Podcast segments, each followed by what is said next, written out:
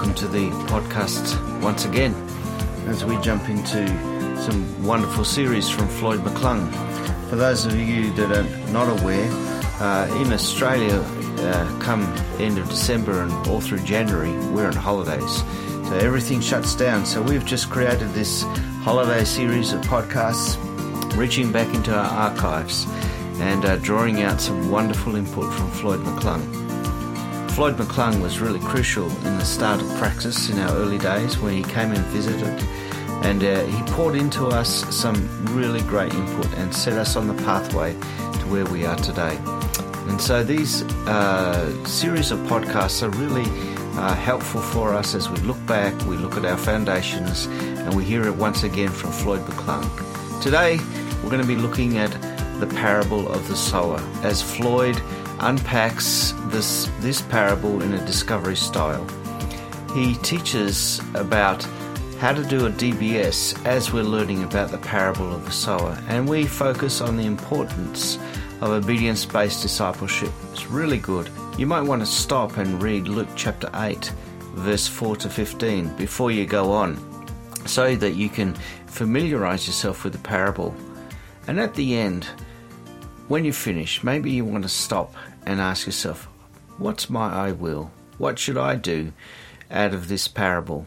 Because as we read God's word and we obey God's word, we're transformed.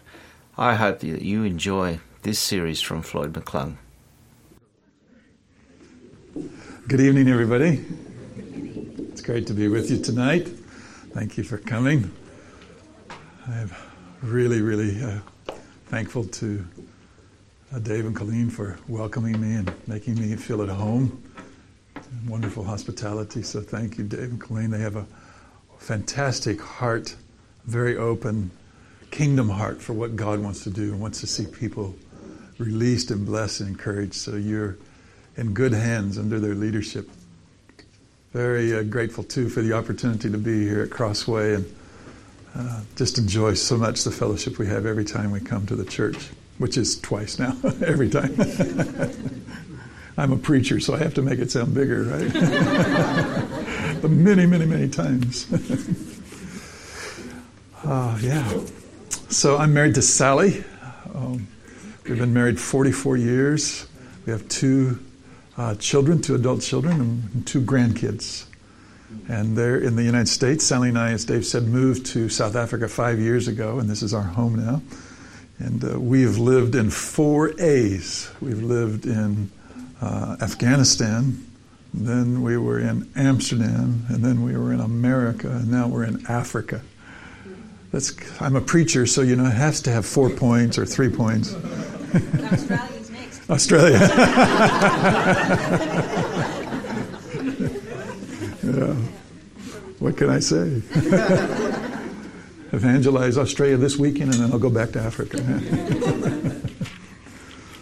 So yeah, we're uh, we feel this will be our home, our final kind of place to work and minister. We've been um, yeah, in ministry on a full-time basis since nineteen sixty-five. So it's been a long time. That is a long time, isn't it?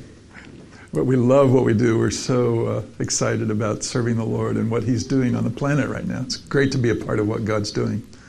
What an amazing time to be alive. More people have come to know Jesus uh, in the last fifty years than the rest of history, Christian history combined.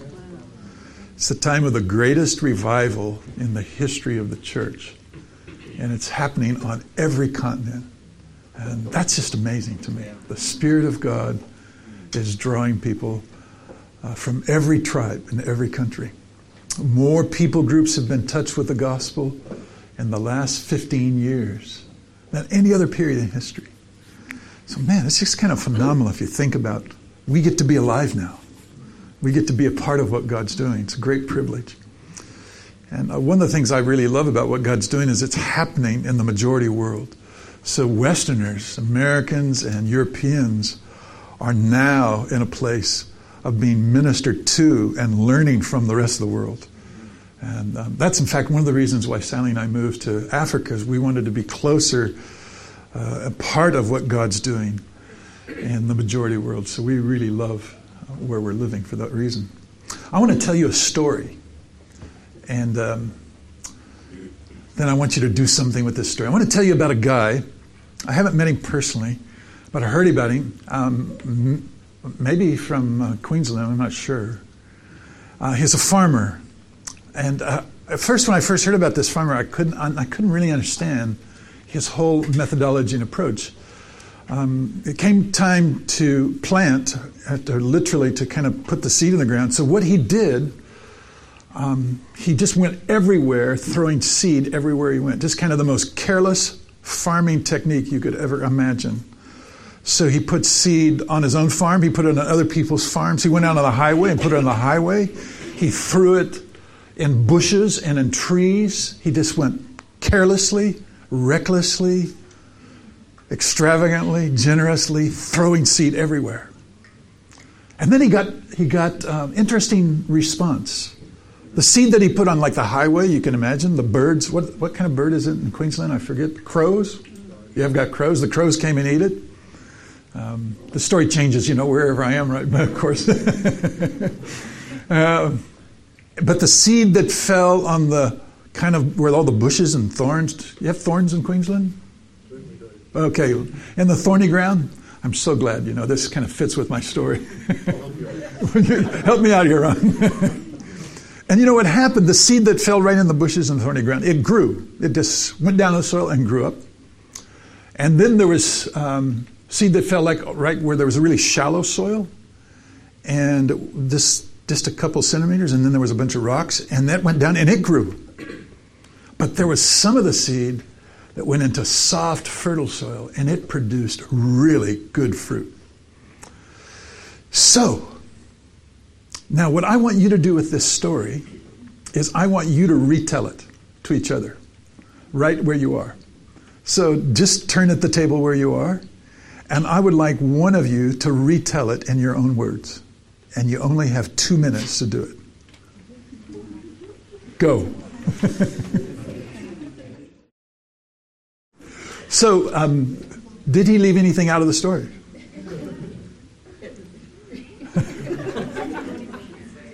what what were are some parts that maybe you can remember from the story that he might not have told? Any, anybody? Thorns? Was there? Where, where was thorns?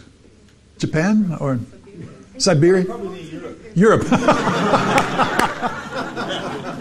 That's right, we he, we forgot to say that he went to Europe, and there was thorns.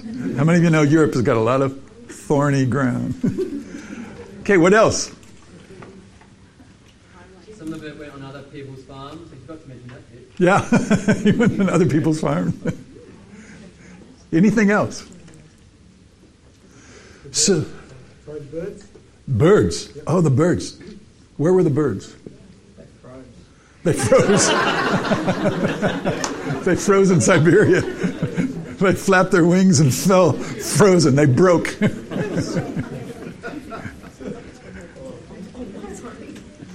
So, uh, what do you see in this story that applies to your life? You tell me. How's this speak into your situation?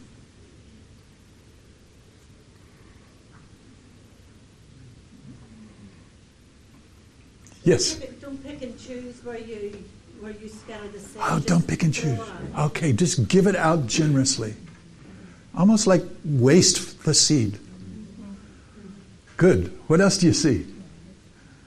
Very good. Well, I'm not one to make it grow or force it to grow. Don't try to force it to grow. Is that what you said, Vicky? Yeah, yeah. Good. Put it out there and see what's going to happen with it. Excellent. Yeah. Hindu farms, uh, Buddhist farms, rich people's farms, yeah, Siberian farms, Japanese farms, just anywhere. We, yeah, we're like, we get to be, we get to invade everybody's farms. What else do you see? The only realm of control is sowing. The only realm of control is sowing. You don't control the environment, you don't control the growth, you just control your sowing. Ah, fantastic. Great insight. Nero. He, Nero. Okay, great. It's old age. Sorry? He was just crazy about D Cs. He's had some fascination about it and was just hooked and wanted every everything to be impacted by it. Oh. He was just a bit nuts in the head. He just wanted, he just went for it. Yeah. He, he was he was he was so impressed with what this seed could do that he just yeah he was impressed with this the power of this seed. Good. What else? I, I was one of the seeds, and I hope that I'm growing in some soil that can bear fruits and multiply, because yeah, fruits doesn't only mean something that people can see, but it contains seed and it can multiply. That's right. So seed can produce more seed. Yeah. So it's not just about a tree, but it's about an orchard. Good. You have to believe when you sow seed. Yes, you have to have faith in that seed that it's going to do its work. Amen. Where are you from, my mother? Where are you from? From Sudan. Sudan, okay, awesome. Yes? They threw it on a tree, so like a place where, you know, seed doesn't grow, you threw it there. Yeah. Excellent. Anything that speaks to your situation? Ruth? The seed that never runs out. Sorry? The seed never runs out. It never runs out, does it? That's good. So we don't have to worry about it. Think into your situation now. What's this speak to you? Yes, back in the back. Um, I like the fact that um, it was kind of the farmer who I like to see as the other farmers looked at him as being a little bit kind of looky, maybe because he didn't, he wasn't conventional the way all the other farmers were. He didn't only sow in the place where he was guaranteed good soil, but he just sowed everywhere. Um, in places that possibly wouldn't grow, but possibly they might. So like the soil where it's shallow soil with the rock underneath, mm-hmm. They sowed anyway, and um, something grew, um, regardless of, yeah, basically. I kind of like that. That's excellent. That's great. Okay, let's take a moment. We're talking, you know, one minute, two minutes max. And let's just kind of ask God to speak a part of that story to our lives that we could actually do something with. So in faith, you're just going to ask the Lord, I'm going to ask Him, and you're going to ask Him, we're just going to agree. He's going to speak something to you tonight that if you don't hear anything else, that you hear one thing that God says to your heart that's for you from this wonderful, beautiful story that Jesus told in Mark four and Luke eight. And it's, he said it was so important, we didn't tell that part of the story, that he said, if you don't understand this story, you won't understand any story I've told. So this is that makes it really important. Okay, let's just let's just pray. Lord, thank you that your, your word is like a seed that goes into any soil that will receive it. And we just say we want our hearts to receive the seed of your word. Would you speak just one thing, we ask you, that we can now put into action in our lives. Thank you, Holy Spirit. You are here to teach us and speak to us. In Jesus' name. So if you felt something impressed upon your heart from this story that you can put into action, can I change that and say that you will put into action? Would you share that uh, with the people at your table? So you only get like thirty seconds. So you just share the one thing that speaks to you that you feel you can. This speaks to your life, and you'll put it into action. Go ahead. So what stands out about this story? Three different important things.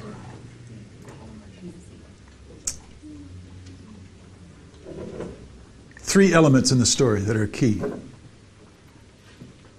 There's the seed, right? What else? The soil. The soil and the sower. Okay? The seed. What is the seed? The Word of God. What is the soil? People. The hearts of people.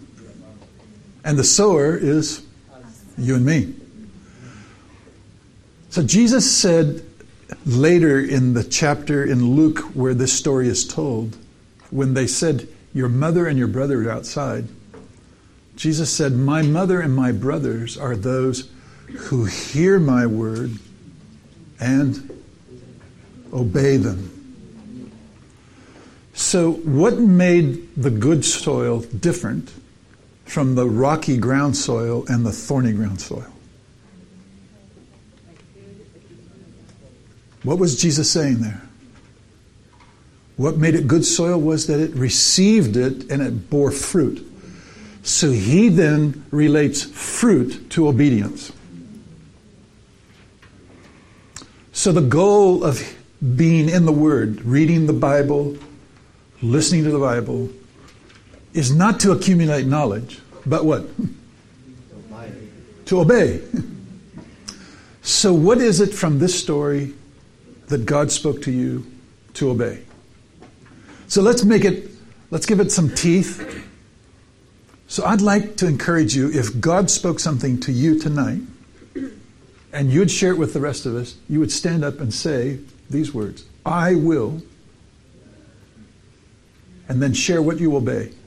Please don't explain, don't teach, don't excuse, just say, I will. And then give a simple declaration of what you will do. And I'll start. I will scatter more seed, more generously.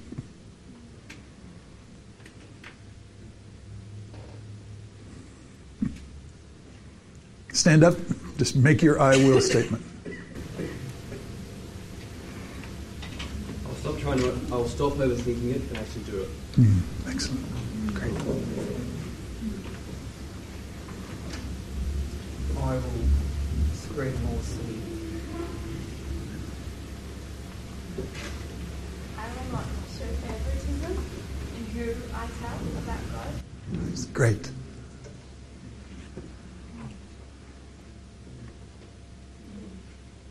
I'll scatter seed on other people's farms. Awesome.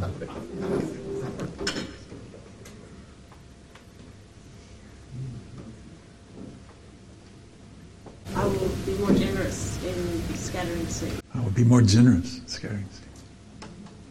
I will have confidence, I believe. Amen. I will have confidence and believe. That's good. I'll sow, but I'll trust him to grow. I'll sow, but I'll trust God to grow the seed. Good. Takes a lot of pressure off when we don't have to grow the seed, doesn't it? Mm. That we just get to give. We're not selling seed. We're not pounding it in the ground. We just share generously.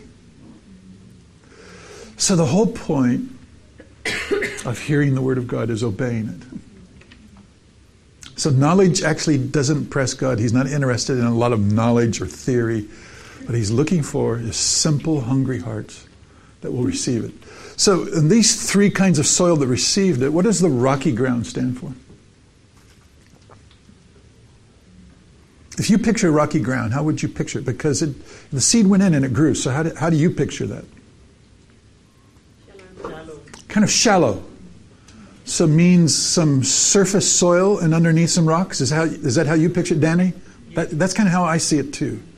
So the seed goes in, but the roots don't take. The roots, the roots don't take. And so what does that speak of in terms of people's attitudes? They might just react and then after that there's no further growth. Exactly. Initial reaction and no further growth. How would you describe that? Superficial. Superficial. Kind of like, maybe they're religious. Maybe they kind of give a fast response, and, but it doesn't go deep. And we're not told why, but it, but it is a description of, it's not deep, it's superficial. What's the thorny ground speak of in terms of people's hearts? Because that ground did receive the seed. Okay, life get on top of them. So the, the worries and pressures of life. What else? All things matter more. Sorry? All things matter more. Sorry, I couldn't hear. All things matter more than God. Other things matter more, okay. So literally, it's the cares of life, this is the picture, that choke out.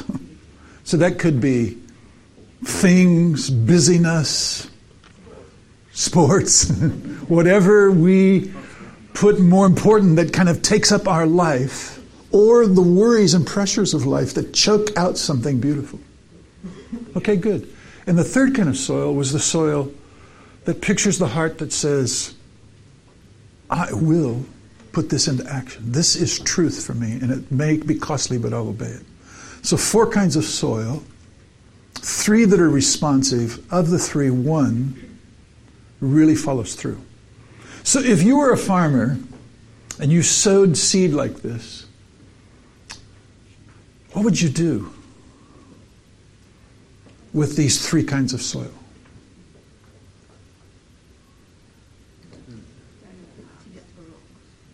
Pick up the rocks. Dig them up. Chuck them Dig them away, up, yeah. Make sure that you pad it. Increase the amount of productivity. Okay, you, you try to increase the amount of productivity in your farm. Good.